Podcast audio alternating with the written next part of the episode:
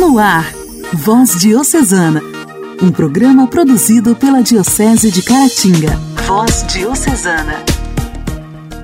A paz de Cristo, amados irmãos! Está no ar o programa Voz Diocesana, produzido pela Diocese de Caratinga. Eu sou Janaíne Castro, de Inhapim, e em mais esta semana que se inicia, estou chegando para te fazer companhia no nosso programa de evangelização. Muito obrigada pela sua audiência. Voz Diocesana. Voz Diocesana. Um programa produzido pela Diocese de Caratinga. Hoje, dia 20 de dezembro, celebramos o dia de São Domingos de Silos. Domingos nasceu na Espanha, no ano de 1000, dentro de uma humilde família cristã. Quando o pai de Domingos enxergou a inclinação do filho para os estudos religiosos, tratou logo de encaminhá-lo para a formação, que o levou, por vocação, ao sacerdócio. Ordenado sacerdote, passou mais de um ano na família e depois viveu 18 meses na solidão. Com o passar do tempo, entrou para a família beneditina, ingressando no mosteiro de Santo Emiliano, onde logo foi mestre dos noviços pelo abade do mosteiro. Certo dia, o príncipe de Navarra, sem dinheiro para suas guerras, veio ao mosteiro exigir uma contribuição exorbitante. Os monges estavam dispostos a ceder, mas Domingos recusou. Fugindo da vingança do príncipe, exilou-se em Burgos, onde Fernando Magno, rei de Castela e Aragão, o recebeu em seu palácio. São Domingos retirou-se, todavia, para um eremitério fora da cidade. Então o rei pensou no mosteiro de São Sebastião de Silos, quase abandonado, e deu-o ao recém-chegado em 14 de janeiro de 1041. Na ordem de São Bento, São Domingos de Silos descobriu o seu chamado a uma contemplação profunda e ações que salvassem almas. Sendo assim, recebeu de um anjo, em sonho, a promessa de três coroas que significavam uma por ter abandonado o mundo mau e ter se encaminhado para a vida perfeita, outra por ter construído Santa Maria de Canhans e ter observado castidade perfeita, e a terceira pela restauração de Silos. De fato, esta última coroa se realizou perfeitamente, pois durante os 30 anos de pai abade, no mosteiro de São Sebastião em Silos, este local tornou-se centro de cultura e cenáculo de evangelização para a Igreja do Mundo. Tornou-se um dos homens mais populares da Espanha após libertar um bom número de escravos cristãos detidos pelos mouros. Por volta do ano de 1061, Domingos restaurou o culto de São Vicente e de suas irmãs, mártires de Ávila que foram esquecidos nas ruínas causadas pela Guerra Árabe. O abade de Silos faleceu em 20 de dezembro de 1073, entre os seus numerosos filhos espirituais e assistido pelo bispo de Burgos.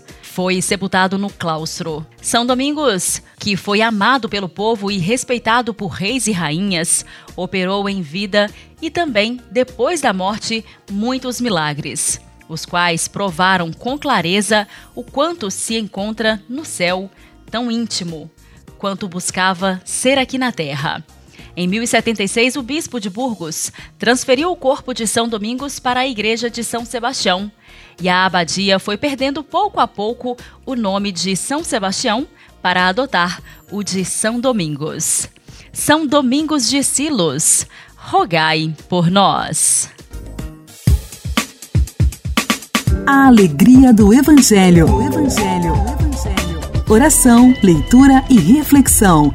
Alegria do Evangelho. O Evangelho desta sexta-feira será proclamado e refletido por Raquel, da paróquia Santo Antônio de Pádua, de Ipanema. O Evangelho desta sexta-feira será proclamado e refletido por Raquel, da paróquia Santo Antônio de Pádua, de Ipanema.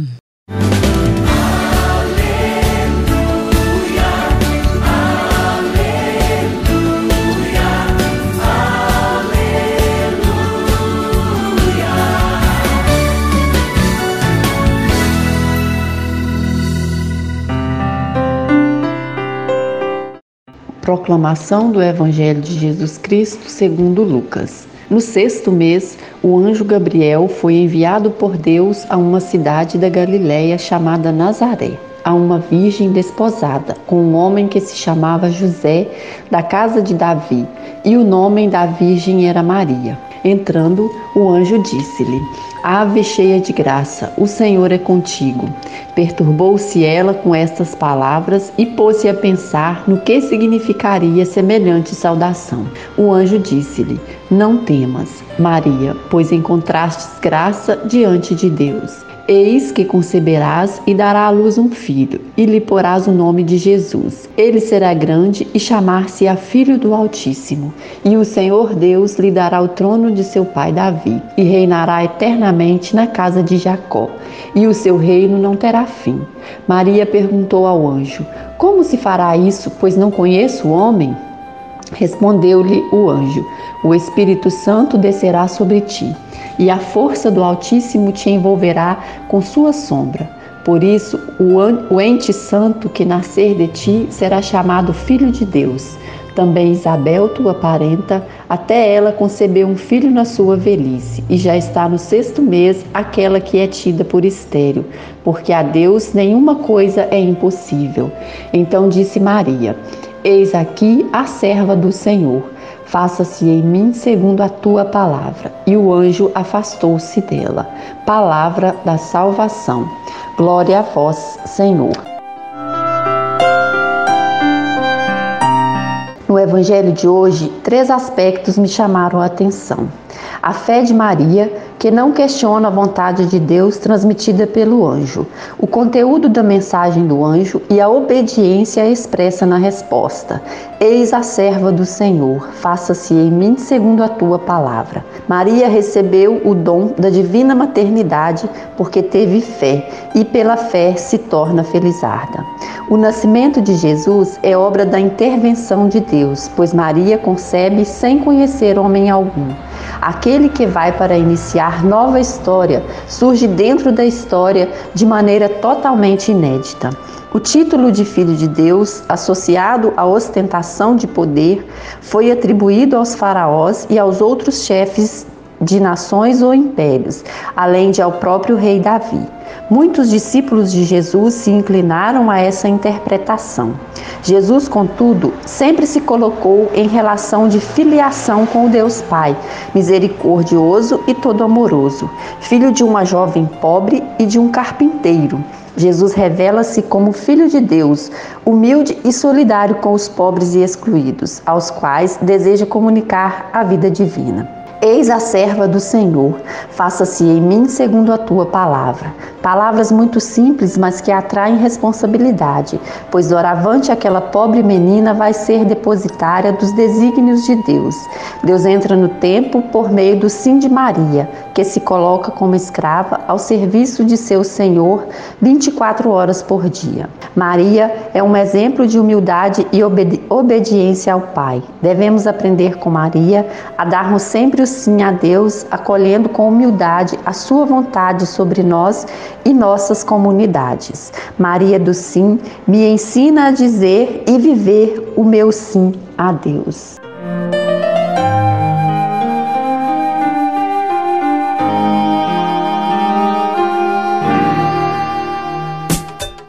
Diálogo Cristão. Temas atuais à luz da fé. Diálogo Cristão. Diálogo Com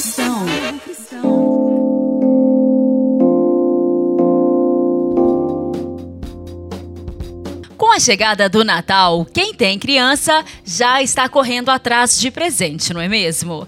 E o que muitos pequenos querem mesmo é ganhar brinquedos. E aí vem a preocupação com a segurança do produto. É o caso da advogada Valesca, mãe de uma menina de 8 anos, que diz que se preocupa com a segurança ao procurar um brinquedo para a filha. Se a tinta não é tóxica, se aquele brinquedo está de acordo com a idade e também a questão de educação. Se eu vejo um brinquedo que não vale a pena, eu não compro. Comprar em lugar de confiança também é muito importante. A jornalista Maria Gabriela Tomás, mãe de um menino de 2 e outro de 5 anos, fica atenta principalmente ao risco de peças pequenas, que podem ser engolidas sempre olho na, na embalagem, né, para ver se tem o selo do Inmetro. E olho a questão da faixa etária, se o brinquedo não é tóxico, se solta tinta, porque a criança leva tudo na boca. Eu verifico se não, se não vai soltar peça, na boca dele, se, se as peças são grandes o suficiente para ele poder manipular. Para checar os produtos que estão à venda, fiscais do Inmetro, o instituto responsável pela qualidade de produtos industrializados, e do IPEM, Instituto de Pesos e Medidas, estão intensificando a fiscalização de brinquedos, bicicletas infantis e luminárias natalinas. O objetivo é garantir compras mais seguras durante o Natal. Além da certificação dos produtos, os técnicos vão verificar se os artefatos atendem aos requisitos de segurança e qualidade estabelecidos nos regulamentos. O selo em metro precisa estar impresso ou colado no produto. Brinquedos destinados a crianças e adolescentes de até 14 anos, por exemplo, são avaliados em itens como toxicidade, se podem queimar com facilidade, a presença de peças cortantes ou qualquer componente que ponha em risco a saúde da criança. A indicação da faixa etária a qual o produto se destina também é observada durante a fiscalização. As luminárias natalinas, os conhecidos pisca-piscas, também precisam conter o selo em metro nos plugs. Na embalagem, são verificadas se as informações estão corretas e em português, exibir o nome ou marca do fabricante ou do importador e ainda a voltagem indicada. Voz Diocesana. Voz Diocesana. Um programa produzido pela Diocese de Caratinga.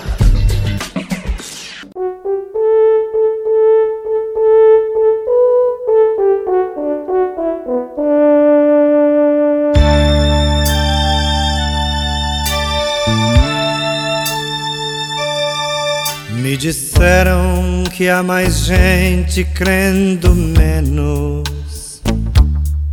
que a ciência não precisa da religião. Não discuto qual das duas é melhor. O que eu sei é que a verdade é bem maior. O que eu sei é que além do horizonte existe uma luz brilha sempre, sempre. Aleluia, amém. O que eu sei é que quando escurece aqui dentro de mim, para além do horizonte existe uma luz que não tem fim para além do horizonte existe uma luz que não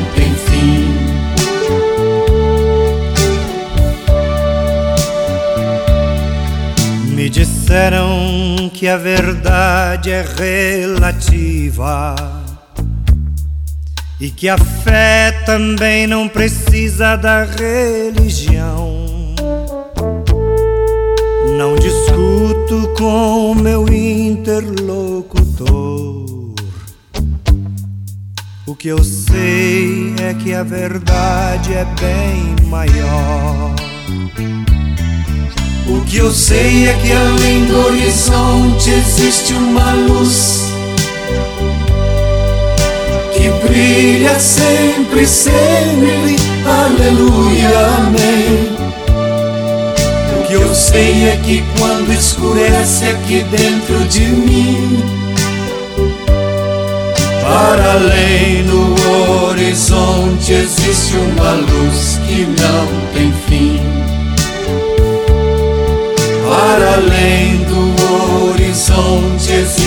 uma luz que não tem fim.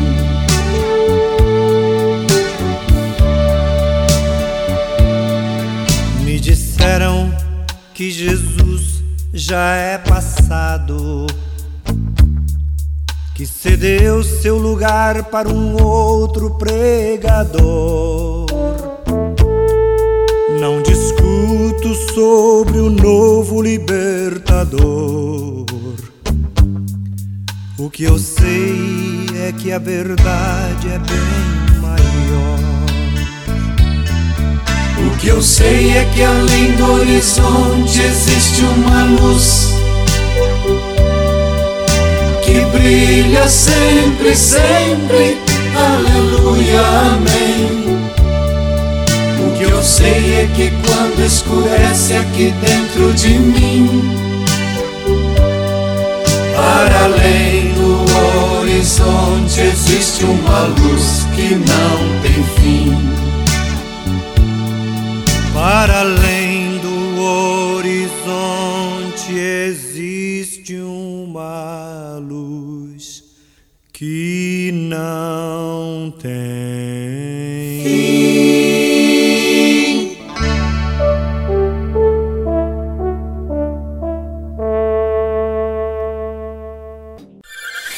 Igreja, em Ação. Formação, CNBB, notícias, Vaticano, diocese, não paróquia, a minha Igreja fé. em Ação. Igreja em Ação. Agora, no quadro Igreja em Ação, nós vamos ouvir que a Comissão de Meio Ambiente da Província Eclesiástica de Mariana se reuniu no dia 16 de dezembro, última quinta-feira, em Mariana, paróquia Sagrado Coração de Jesus, sendo acolhida com carinho pelo padre Marcelo Santiago. Em pauta, reflexão e avaliação das lutas, desafios e possibilidades da comissão em cada uma das quatro dioceses que compõem a comissão. Arquidiocese de Mariana, Diocese de Caratinga, Diocese de Valadares e Diocese de Itabira, Coronel Fabriciano. Quem vem falar pra gente sobre essa reunião é o Wellington Azevedo, da Diocese de Governador Valadares. Saudações a todos os ouvintes do programa Voz Diocesana de Caratinga. Aqui quem vos fala é o Wellington Azevedo, da Diocese de Governador Valadares, membro da Comissão do Meio Ambiente da Província Eclesiástica de Mariana, do Fórum Permanente em Defesa da Bacia do Rio Doce e do Grupo de Trabalho Ecologia Integral e Mineração da CNBB. Realizamos mais uma reunião da Comissão do Meio Ambiente da Província Eclesiástica de Mariana e do Fórum Permanente em Defesa da Bacia do Rio Doce na cidade de Mariana. O padre Marcelo, membro da Comissão do Meio Ambiente, nos eh, recepcionou em sua casa com muita atenção e muito carinho, já faz parte da sua índole, da sua pessoa, a qual nós agradecemos muito. Nesta reunião, nós avaliamos a nossa caminhada deste ano, uma caminhada muito difícil, com muitas perdas em decorrência da pandemia e do Covid-19 Perdemos nosso grande companheiro e guerreiro, Padre Nerito Dornelas, perdemos o Hélio, também membro da nossa comissão da Diocese de Itabira.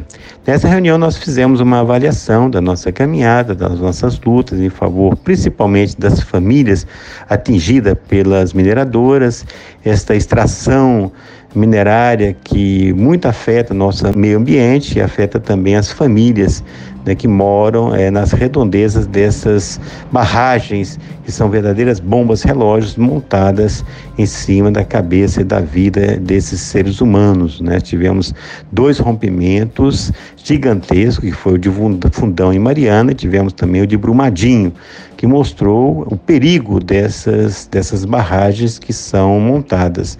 Nessa reunião também fizemos o, o, um pouco do planejamento da caminhada do, do próximo ano.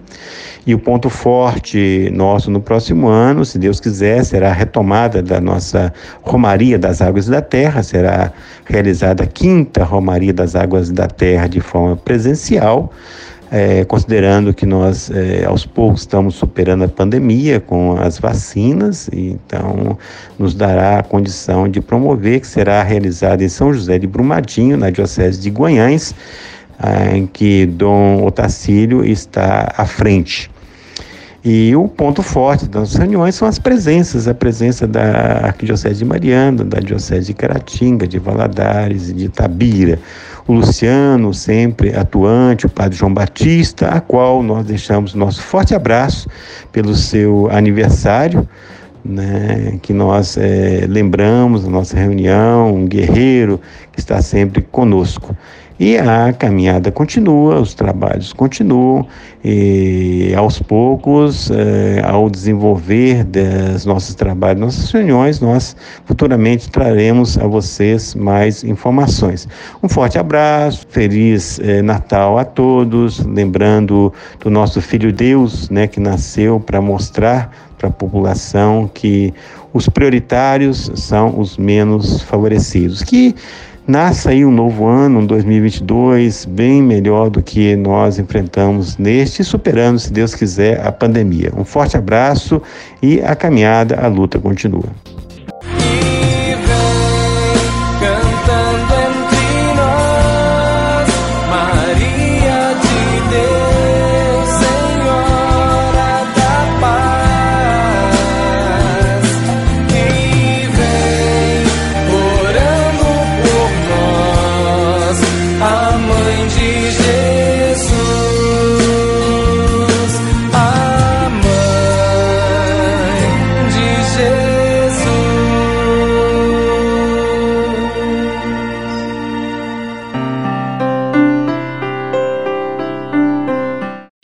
De Deus, paz e bem, eu sou o Padre Marlone e pelo Voz Diocesana, esse é o nosso Momento Mariano. Momento Mariano, Mariano.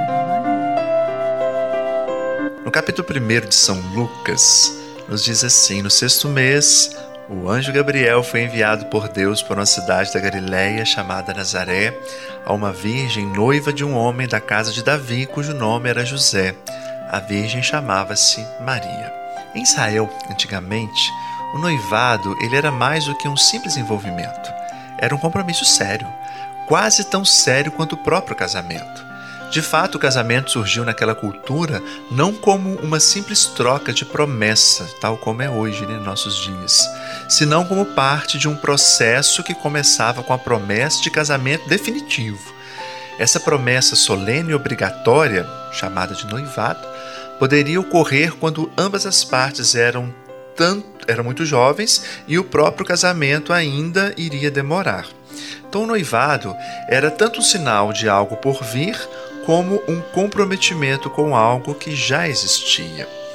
Embora a moça continuasse a viver em casa durante o noivado, não se ouvia falar de um casal que tivesse relações sexuais durante esse período a maior ênfase da visita do anjo Gabriel recai justamente sobre Maria, mas consideremos José por um momento.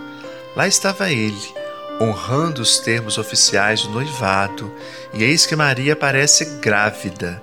Ele sabia que ele não era responsável. Então o que, que deveria pensar nessa hora? Você pode ter certeza de que ele não disse a si mesmo: Veja, ela deve ter sido visitada por um anjo e agora está grávida por um milagre. Com certeza José não pensou isso. Visto que ele era um homem reto, não disposto a expô-la vergonha, ele resolveu separar-se dela tranquilamente, é o que nos conta as Escrituras. E nessas poucas palavras está a chave do caráter de José ainda que ele achasse que Maria tivesse traído seus votos de noivado, ainda que São José acreditasse que havia sido enganado, ele não queria ferir Maria. Estava disposto a fazer com que a aldeia inteira pensasse que ele a abandonara quando ela estava carregando o filho dele. Obviamente, ele a amava apaixonadamente, pois estava disposto a manchar o seu próprio caráter para salvar o dela. Poderia o amor de alguém exceder esse amor? Lindo, né? Então, você está disposto a se sacrificar por aqueles que você ama e que te amam também? Você estaria disposto a fazer por alguém que achasse que te enganou? Sempre desejamos o melhor para os que estão mais próximos de nós. Ficamos hoje então por aqui, meu irmão e minha irmã forte abraço, muito obrigado pela sua companhia. Deus te abençoe. Até o nosso próximo programa.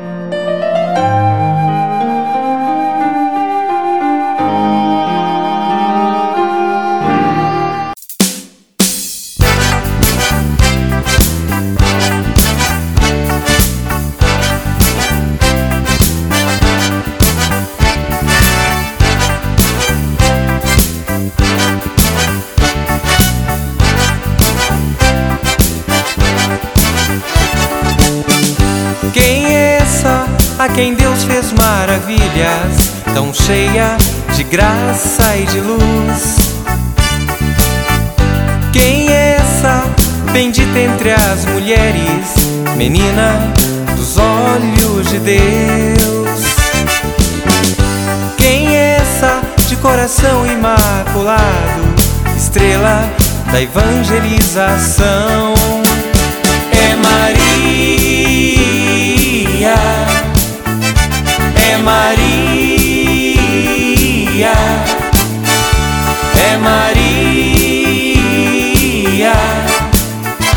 é Maria, é Maria, Mãe do meu Senhor, é Maria, Mãe de todos nós.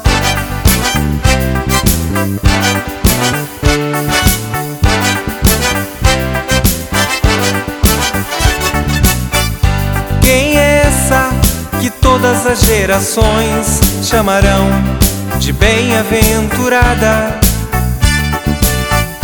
Quem é essa que intercede por nós, Mãe da Igreja, Rainha da Paz?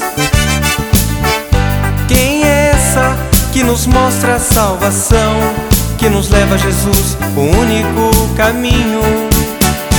É Maria, é Maria, é Maria, é Maria, é Maria. Mãe do meu Senhor é Maria, Mãe de todos nós.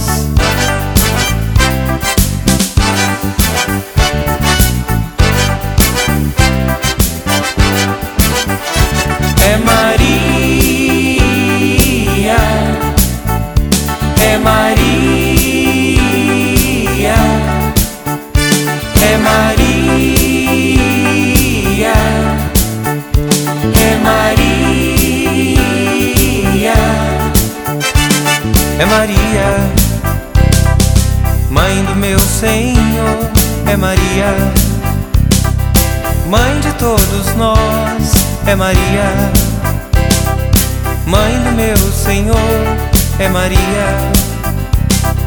Mãe de todos nós, é Maria, Mãe do meu Senhor, é Maria. Voz Diocesana. Voz Diocesana. Um programa produzido pela Diocese de Caratinga. Amados ouvintes, estamos encerrando mais um programa Voz Diocesana. Muito obrigada pela sua audiência, que o seu dia seja abençoado. Que Deus cuide da sua família, dos seus amigos, que você tenha saúde. Uma ótima semana para você. Até amanhã. Você ouviu Voz Diocesana, um programa da Diocese de Caratinga. Voz Diocesana.